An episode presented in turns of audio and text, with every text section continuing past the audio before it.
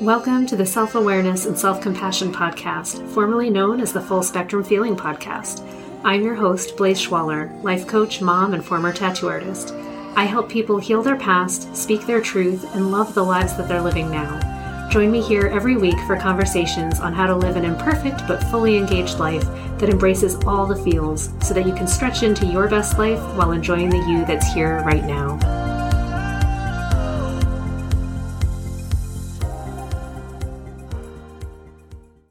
Hello, it's Blaze, and I'm going to tell you something really ridiculous right now, and I want you to just stick with me and see how you feel about this statement.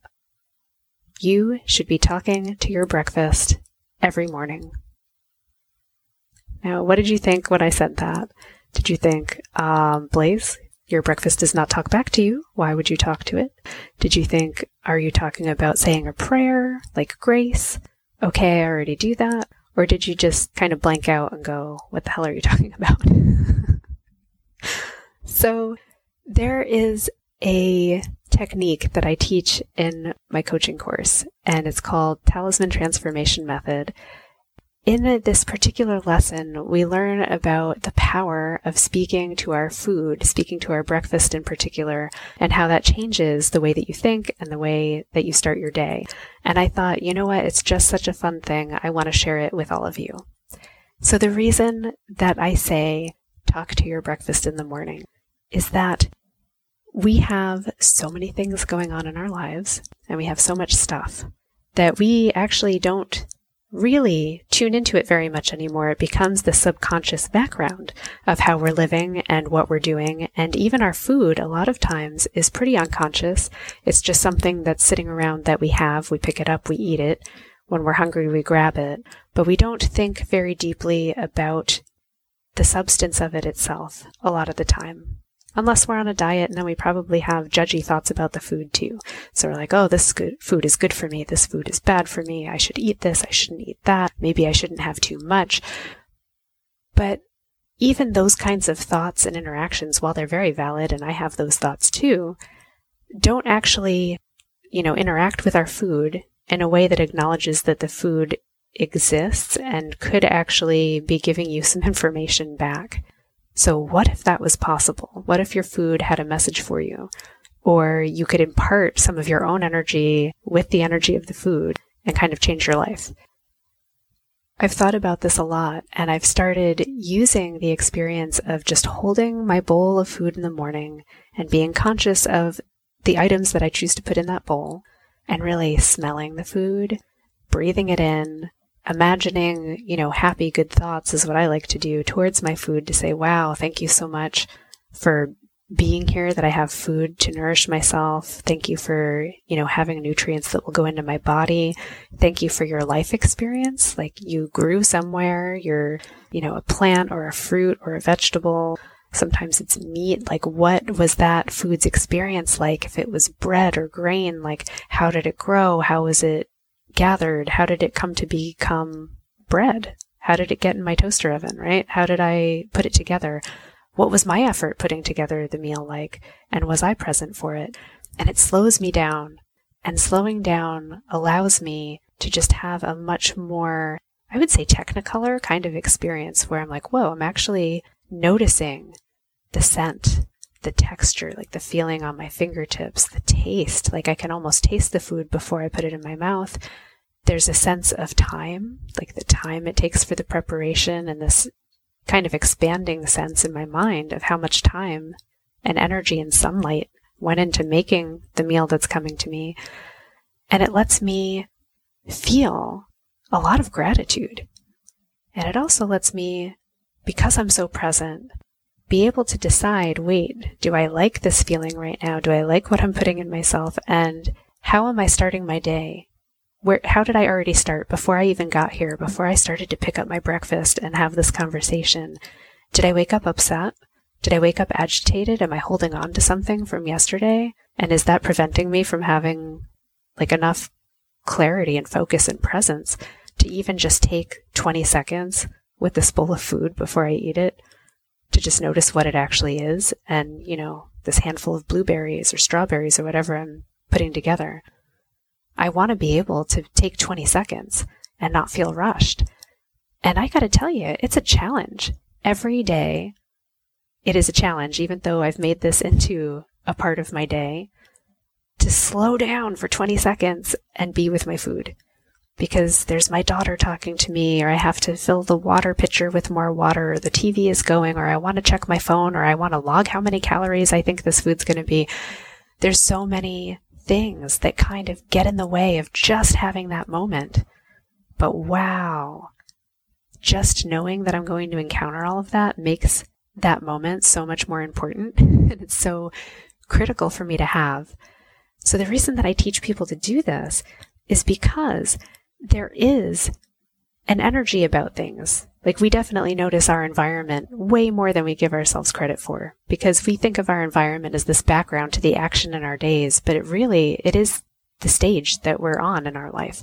And most of us have a lot more input about that environment than we think we do. So how we set up our space, how we move around in it, how clean or uncluttered we keep it, how much stuff, what colors, the kinds of foods, you know, did we get gifts?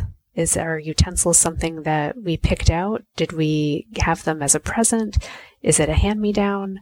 All of those things. And what do we think and feel about that? because we actually do have some subconscious thoughts and feelings about all of the things in our environment. When we slow down enough to notice it, it gives us a lot of power and a lot of presence in our life to go, oh, wait, I can actually interact more with this. I can decide what I like. I can decide what I don't like. I might be able to let go of some things. I might want to bring something in that's missing. That's a lot of freedom right there. And the reason I say let's do this with our breakfast is because most of us do eat some kind of meal early in the day.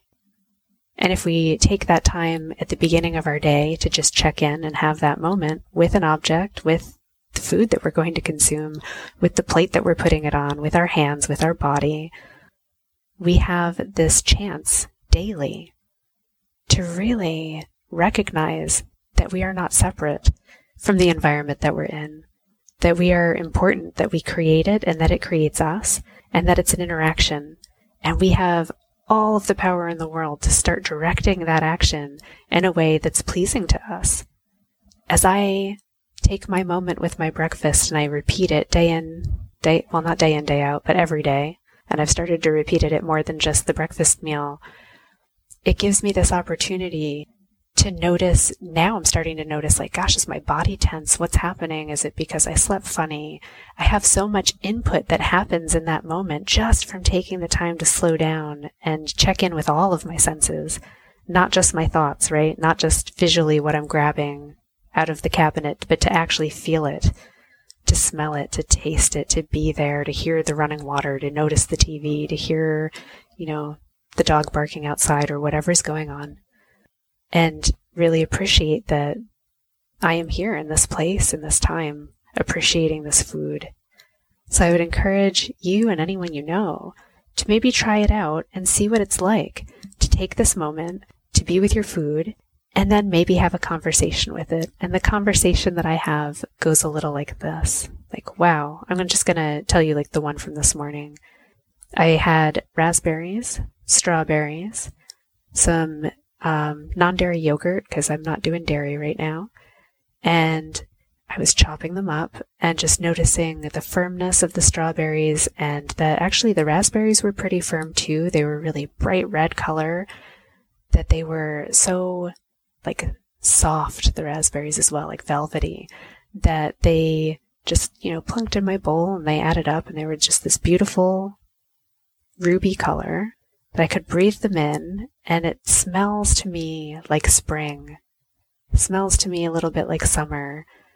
And that felt really nice. And then I filled the bowl with water, and I imagined as I was holding the water, wow, thank you so much, food, for the nutrients that are going to go into my body. Thank you for the sunlight that, you know, helped you grow. Thanks for your life and that you're going to be essentially sharing and giving your life to me. And I really appreciate that. And then I just thought the word love. And I've read in the past these articles and seen videos about how water you know, it takes on different forms. It crystallizes differently with these different sounds, different words, different feelings. And they've replicated this a lot. So it's actually really fascinating that just the energy of a sound, an energy of joy or love, makes a more beautiful pattern than an energy of violence or hate or fear. So I take a moment to just imagine love in this bowl. And what is it like if the water molecules themselves are altering to be a shape of love? And maybe the molecules in the food are too, and we wouldn't know because they don't turn into like little raspberry icicles. But wouldn't that be neat if I get to just ingest this now and it's wonderful and it helps change my cellular pattern to be more loving, more appreciative? Awesome. I drain out the water from the bowl. I get my yogurt. I'm noticing that I'm scraping out, you know, the yogurt from the container, scooping it on top of my food, breathing that in. Now it's got this kind of tangy tanginess to it and the scent. And I go into the closet. I have a, a bag of chocolate chips because breakfasts should be celebrations. I grab a little handful of chocolate chips. I'm like, man, how amazing that I can get just a handful of chocolate and throw it into my food. And I can have that for my breakfast. Mm. Throw it in, mix it up. Hearing the clinking of the bowl, hearing, you know, the, the squish as I'm mixing it all up, and then I get to take my first bite. And I do. And it tastes amazing. And then at that point, I'm just off and about. I'm heading upstairs, I'm doing my day, I'm talking to my daughter, I'm getting her her breakfast. So it's like stretching out that preparation time and occupying my thoughts not with what I have to do next, but what I'm actually doing in that moment, which is preparing food that I really love that's going to go into my body and appreciate it. And I'm currently working on paying more attention while I'm actually eating the food for the whole experience of it to really enjoy it. And I have not been hugely successful at this yet. It's an idea, it's a hope that I will become more conscious of the whole experience of eating but I'm getting pretty good at enjoying at least the first few bites and the last few bites. And I think, you know, that's a success. I'm going to count it. so, what would it be like today if you talked to your next meal? If you slowed down just for a few moments and noticed, like, wow, it's amazing, like the weight of the knife in your hand as you're chopping up your food. Someone crafted that knife. Isn't that incredible? The, the scent, the flavor, just the incredible nourishing power of a meal that you have this chance to consume and you get to think about how are you feeling in that moment? Are you carrying anything with you that you need to just set aside? And how can you nurture yourself around that? Like if I'm anxious or upset or angry, I try to set it aside while I'm making my food. But then I also want to, it, it alerts me that I need to take time to feel those feelings, to figure out what needs to be healed there, what's coming up and why it's there so that I can let it go and not have it just accumulate and become this unconscious river of information waiting for me to hear it. I'm wanting to make lots of opportunities for me to hear my own noise so that I can subdue it, so that I can be more present, so that my presence isn't this this giant garbage pile. I want it to be this shining, beautiful thing. And you know, it's going to be a process. I'm never going to have it perfect, but by taking time to notice what I'm carrying around, it makes more opportunity to let a lot of it go. So that, my friends, is why you should talk to your breakfast. I highly recommend it. And if you already do talk to your breakfast, I'm really curious. What do you say? Does your cereal talk back? If it's Rice Krispies, it probably does. but if not, yeah, I'd, I'd love to hear what your experience of this is. Does it open up your heart in any way? Does it change the way that you think about your day? Has it given you a gift in some way? And is the gift that it's given you different from the one that I'm getting? Because I'm sure you experience this in your own unique way. I would love to hear from you. And I wish you a wonderful week and lots of delicious, fabulous, tasty food. I'll catch you next week. Thanks for joining me. Thanks so much for joining me. If you enjoyed this podcast, please subscribe and share it with someone you love, and leave us a review. You can learn more and get some self compassion tips and tricks by visiting coachwithblaze.com, where you can sign up to get my free booklet on overcoming anxiety, overwhelm, exhaustion, and burnout. I'm sending you so much appreciation and love, and I'll see you next time.